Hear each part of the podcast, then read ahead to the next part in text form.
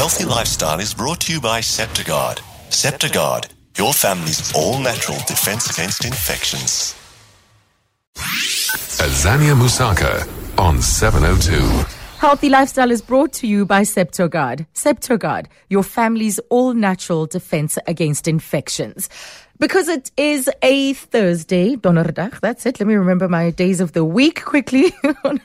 and on this day, just after 2.30, we always talk about health and wellness.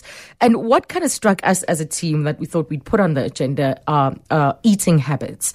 And this led to questions about eating disorders, the variety of eating disorders that uh, are out there. So this afternoon, we have Tabitha Hume. She's a clinical dietitian joining us in studio. You braved Hello. the rain, Tabitha. I did. to be here today. Thank you very much. Thank you. And what gorgeous rain it is, I have to say. But Yeah, nevertheless, yeah, yeah, thanks so for inviting me. starved of this kind of, you know, view and setting. Yeah. So let's start by really defining clinically Mm. what eating disorders are. Well, essentially, if you're going to sort of look at a, a concise um, sort of diagnosis, an eating disorder is any of a range of psychological disorders characterized by abnormal or disturbed eating habits.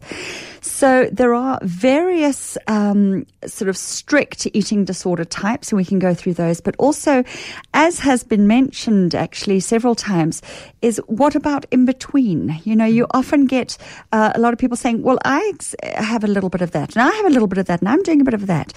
And in actual fact, that's what I have a very strong interest in, which is disordered eating, which sort of encapsulates the eating disorders and also the ones that are less um, disorders, psychiatric issues, but more disordered eating as well. Yes, because previously, of course, the um, focus was on anorexia nervosa.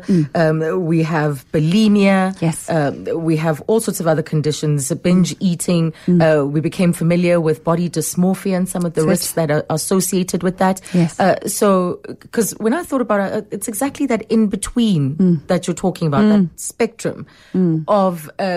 Those thoughts that we have Mm. constantly, or you know, people that are constantly on a diet, Mm. or there is some sort of act, they, they have a not peculiar as such, and it's not abnormal because I think it's increasingly becoming Unfortunately, normal, normal, but not healthy. Yes. it's not an unhealthy Yes. attitude and relationship Yes. with food. Mm. And it really is exactly that. What we're finding, and especially with an enormous amount of conflicting um, comments, conflicting ideas in the media of all types regarding what is a healthy diet, the best way to slim, etc. Should it be high carb, low carb, high fat, low fat? Gosh. And so it goes on. And as dietitians, we are literally exhausted on the floor right now because the, the conflict out there means that our jobs are four times more difficult.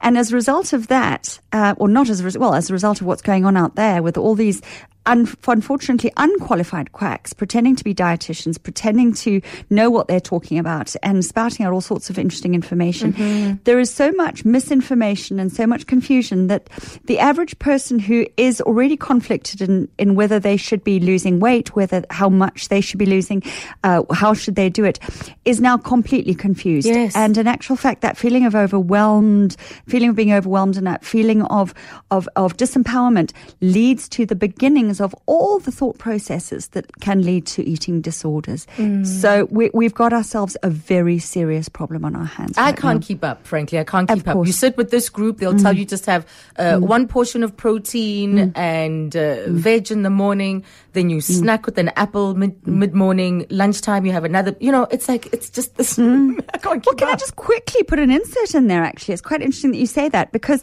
often people say, "Well, who should you believe?" And I say, "Well, you know, if I was going to have a baby, I'd go to an obstetrician. I would not go to my physiotherapist or my child's OT. I would go to an obstetrician. So when you're saying, well, who shall I believe? It's actually, with all due respect, very simple. Go to a clinical registered dietitian, not a nutritionist or, or somebody who has a, a bit of an interest in nutrition. It's a four to five year degree at med school. There's nothing simple about it. And we're the ones to, to, to be able to give credible scientific information. Right. Yeah. Well, uh, the phone lines are open for your questions and comments. We're talking about eating disorders this afternoon, and uh, we've got Lady calling from Johannesburg. Hi, Lady. Hello. Hi. Hi, lady. Hi. Um, I would like to give a comment. I'm a um, anonymous member of Overeaters Anonymous Yes. in South Africa. Um, I joined 16 months ago, Um, I've lost 49 kilos. Wow, congratulations. Thank you. And um, before uh, I did go and see a registered dietitian. Um, I've seen actually six dietitians in my lifetime Wow. because I have um, binging and purging um, disorder.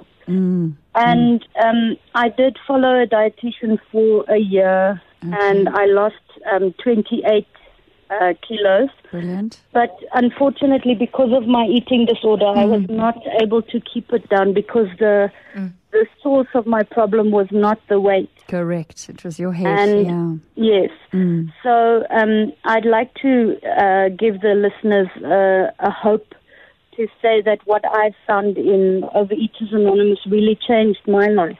I see. Brilliant. Yeah, we've we've got meetings all over the country. Um, It is anonymous, and um, I've really found the solution to my problem. Well Thank done. you. Thank you so much. I find uh, very Eddie. Interesting there that um, you know that they, they follow the 12 step program uh, same as addiction in actual fact. I've worked a lot with addiction and there's very little difference in actual fact. Um, in a lot of the thought processes that go on between binge eating disorder or eating disorders it's an all or nothing sort of thing and and the addiction process and the 12 step program works beautifully because it fills a gap of self doubt that is otherwise empty and is filled with food or filled with over control or filled with substance abuse Yes. so it does it has has shown some really good results Wow. So where do we locate Mm. The beginnings or the causes of eating disorders? Is it a complex interaction of different things? Very much so, Azania. I mean, I've, I've jotted down a few uh, sort of things, but really it's not even limited to this. Um, we've got society dictating perfection. Um, there is a real problem with that. We've got a huge change in self worth, uh, especially young women and men are not really sure about what is acceptable, whether they are enough, whether they're good enough. And that's largely to do with an inab- or the ability to believe the media over themselves, which I think is really sad. Um, people are looking for, or young people are looking for control when they're feeling out of control. And as I say, this controversy regarding diet and what one should do and which is the best thing to, to, to do to lose weight is causing a feeling of overwhelmed, um, uh, conflicting emotions as well as. Like you can't get it together to get it right and to get that look. Yeah, uh, but also how the hell do I do it? I'm, I'm told by one person do this and another person do that. And so they're feeling very overwhelmed and out of control. And with that, they tend to take on all the diet information all at once. So I'm not going to have fats and I'm not going to have carbs. And in fact, I'm not going to have proteins. I might just become vegan and I might just, and you end up with something called orthorexia, which is kind of extreme cutting out of a lot of foods. And that is also like a kind of eating disorder that can lead to one of the other eating disorders. There's a fear of not being good enough. Um, so the eating disorder always wants to be one step better than what is deemed to be acceptable. So if it's deemed to be acceptable to be a size 32, I want to be a size 28. Just to have that sort of the gap of, of, of in case, you know. There's another thing that is is very interesting as well is no trust for the future or for the person's individual ability to cope in life and make correct decisions. I find this a lot in the patients that I treat, especially the, the younger girls, um, saying, I'm just, I say, are you fearful of the future? Yes, I have no idea. I don't feel like I've got the tools. I don't know what I'm doing. So I'd much prefer to believe what other people say rather than to start listening to what's right for me. And, um, you know, even so far as, should I be going out with that boy? Should I do this? Should I do that? Do you think it's okay? Do you think it's acceptable? And, I, and you say, what do you think? And they look at you as if you're mad saying, I don't know. Yes. And that's just it. And I think it's that lack of trust in the future and lack of trust in their own ability to be able to make the right decisions. And if they don't make the right decisions, to actually be able to pick themselves up afterwards. Mm. So it's quite a psychological thing as well. Mm. But it's if only, also. if, if only, like back in the day, when mm. we could associate it or blame it on something that happened in childhood, it was that moment. It was then. It was that moment. And because of that, everything's gone, gone, gone pear shaped. so complicated. Mm, it is. But also, there's the overprotection of parents. This has been quite a blame as well. Um, not necessarily uh, because they're bad parents, but I think we all want to protect our children. As a mother, I speak from experience. Um, we want to wrap them up in cotton wool. And this life that we have at the moment, the society that we're in, is pretty hardcore. It's difficult. And so we want to, as parents, protect our children from being hurt. Mm-hmm. And that's actually doing them a huge disservice because it's showing them that, in actual fact, as parents, we don't believe that they can cope. So we need to do it all for Yes. them. We need to tell them what to do. You know, so that's also undermining um, their own abilities, Their own yes, abilities. To, to to manage all of these things. Yeah. Mm. But there was a recent report around how how mothers view their own bodies Yes. Mm. affects their daughters and how they view their bodies. Yes, very much that so. relationship? is a huge relationship. Um, in fact, mothers who are consistently talking about their weight not being good enough, or oh no, I mustn't eat that because I'm going to get um, fat, rather than no, I don't feel like that, thank you. Um, but oh, I can't get fat. Oh, look at this. Does this make me look fat? This over obsession with what they look like makes the child look at that and say, oh gosh, for mum, it's number one important. So it must be for me. Otherwise, she's going to look at me and say, you know, you're worth nothing because you don't think that your appearance is that important. Whereas for a young girl, her appearance should be a little bit important, but not that important. It should be whether you're going to win at, at hockey or whether you're going to get a B for maths or something, you know, who you're going to have around to play. So to a large extent, there's a lot of, um, parental influence going on there. But in the same light, a lot of people are so very, very worried about that and having their children have eating disorders that they actually they they overprotect again their children um, by by not allowing them to do certain things. They lock the pantry cupboard. They only put a certain amount of food on their plate and say, "No, no, no, you may not have any more." And so on and so forth. And the, the the problem with that is it's teaching a child that they must not listen to their inner hunger. And I think this is the crux of the matter. We need to reteach people to listen to their hunger. Their hunger is going to be a very accurate um, Gauge of gauge of what they need. But the parents' um, uh, role in that is to actually put in front of that child what is healthy and what is not fattening and what is going to be good for them. That is not going to be fattening. So if you are saying the child must only have X amount and it must be sugar free and it must be salt free and it must be, and must, you know, all these restrictions, the child's going to learn to be a withholder and think that that is good in inverted commas and then break out and be bad in mm. inverted commas and binge eat. And this can be the kind of vacillation between black and white or the two extremes, which is really a polarized thinking that is also a foundation of a lot of eating disorders. Incredible, Mm. incredible. Here, I thought we were going to still be referring to anorexia, No. talking about bulimia and so on, because those are really serious conditions. Yes. But clearly, our relationship with food, our relationship with our identities, how we Mm. present, the weight that we carry, runs far deeper than Very. than than what we what we see. Mm. So, give us your calls on 011 883 0702 and 31702 for your SMSs. Azania Mosaka. Lines are always open on 011 883 0702. This afternoon, we're talking about eating disorders and also disordered eating. Yes, we've just added that on because it seems to be so prevalent as well. Many of us walking around thinking that we've got a good and healthy relationship with food. Meanwhile, we might be doing a lot of harm. And my guest is clinical dietitian Tabitha Hume, and we're taking your calls um, on 011 883 0702. Hi, Tsidi. Hi, Vanya and your guest. Uh, thank you for a great show. Just wanted to inquire. Um, I don't particularly, um, you know, really go out of my way to eat. I, if the food is there, I'll eat it, but I can go the whole day without eating. Could this potentially be a, a type of eating disorder? How do you, you know, how do you determine you have an eating disorder, whether it's on the excessive side or the non-excessive side?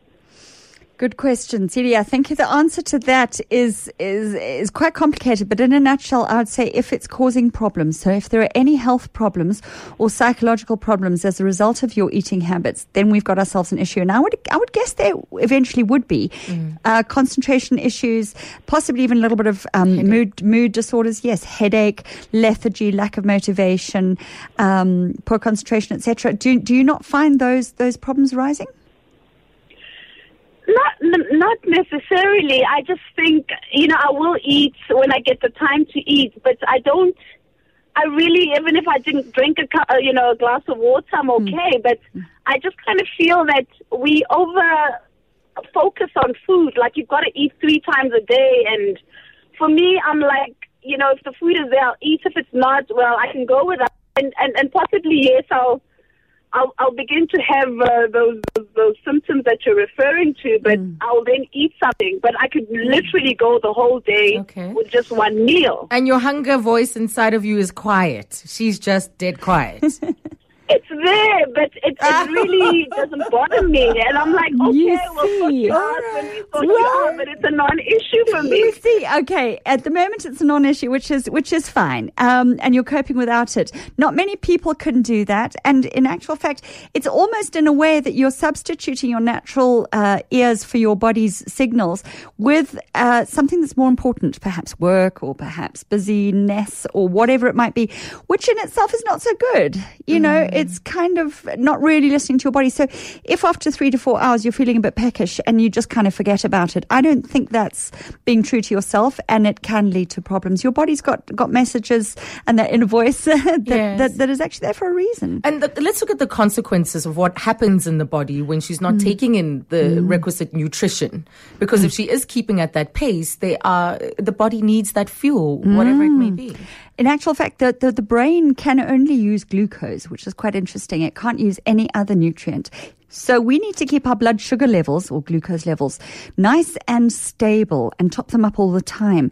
As soon as we have a low sugar level because we've we're hungry and we haven't eaten anything, especially carbohydrates that yield glucose, what actually happens is the serotonin production in our brain decreases. So we do naturally become what I call hangry. hungry and angry, yes. So, and we get a bit aggressive because adrenaline goes up in our bloodstreams, ready for us to fight or flight and to go and sort of seek out food. And if we ignore that even further, what happens to survival is that our bodies start auto cannibalizing fat, which sounds like a good thing, and protein from our Muscle. muscles. Mm. Exactly.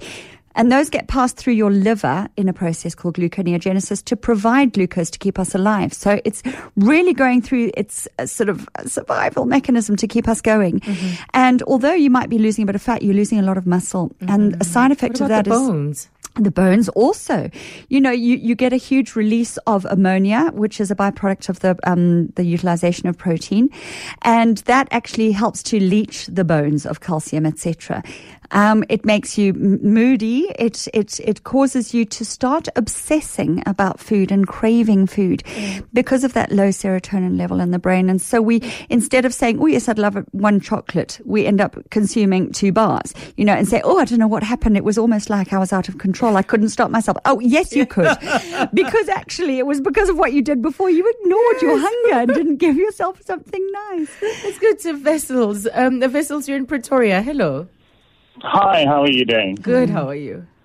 Good, thank you. Uh, with regards to, um, uh, I was listening to the lady that, that spoke about the uh, binge eating. Um, now, I have a very similar um, effect as the, the, the lady that was on just before me, uh, where I can eat sometimes and other times I can't. But then the the time it, I, I, I don't know if it's because I'm not hungry that I eat excessively. It's like I'm going after the list of eating. But a couple of years ago, um, and I'm talking now quite a few, um, the effects of hydration and dehydration in a person's body. Now, a lot of people, as far as I understand, would take the your dehydration as a, a sign of hunger. And what I've what I started doing years ago, and it kind of helps, is drinking a glass of water to see if it's my body telling me I'm hungry, I need to eat something, or if uh, my body needs fluids. Well, yes And, and oh, no. okay. Vessels. I've kept a, I've kept an average weight. Um, it's like I'm I'm actually obese in the in the sense, but I'm normally sized because of um, sports and that. But a glass of water before I eat anything would determine if if my body's telling me I'm thirsty or if I'm actually hungry for food. Okay. Well, Tabitha, a quick response for him? Interesting you say that. Normally, I say uh, if you are underhydrated, not dehydrated. If you're underhydrated, you might, uh, your energy levels are low, so you automatically crave uh, a lot of carbs. So it can do that. Unfortunately, once that feeling has, has, has, has got there and you feel like you're craving carbs, just having a glass of water, it's too late. It's not really going to make a difference. So yes, I would encourage um, a regular drinking of fluids, not four liters a day, but about a one and a half liters a day, just to stave off those kind of cravings, definitely. But you can't possibly replace a normal meal with a glass of water. So we certainly need to still look at not trying to saying, say, I, I'm going to cut out a meal, or cut out carbs, Okay. and I'll have a glass of water. That's wrong. So, where do our listeners turn to if they want to get in touch with you? Okay. Um, well, I've got a website which is www.tabithahume.com and all the info's there. Otherwise, I'm at the Sports Injury Clinic in Fourways, which is 011 465 1818. It's been lovely chatting to you. Thanks very really much. enjoyed that. Thank you. And you. Mayday, Mayday. A war's been waged against us. The immune system's a threat. We're getting too weak to fight the infection. Do not surrender. Do not drop your armor. The infection's spreading, sir. Fear not, soldiers. There's a brave hero knocking at our door, and he will bring reinforcement. Captain, look. What is that coming up north? Is it an army? No, it's Septogard. Now, let us go triumphant! When your body's under attack from infections, leave the fighting to Septogard, the all natural defense against infections and flu for the whole family.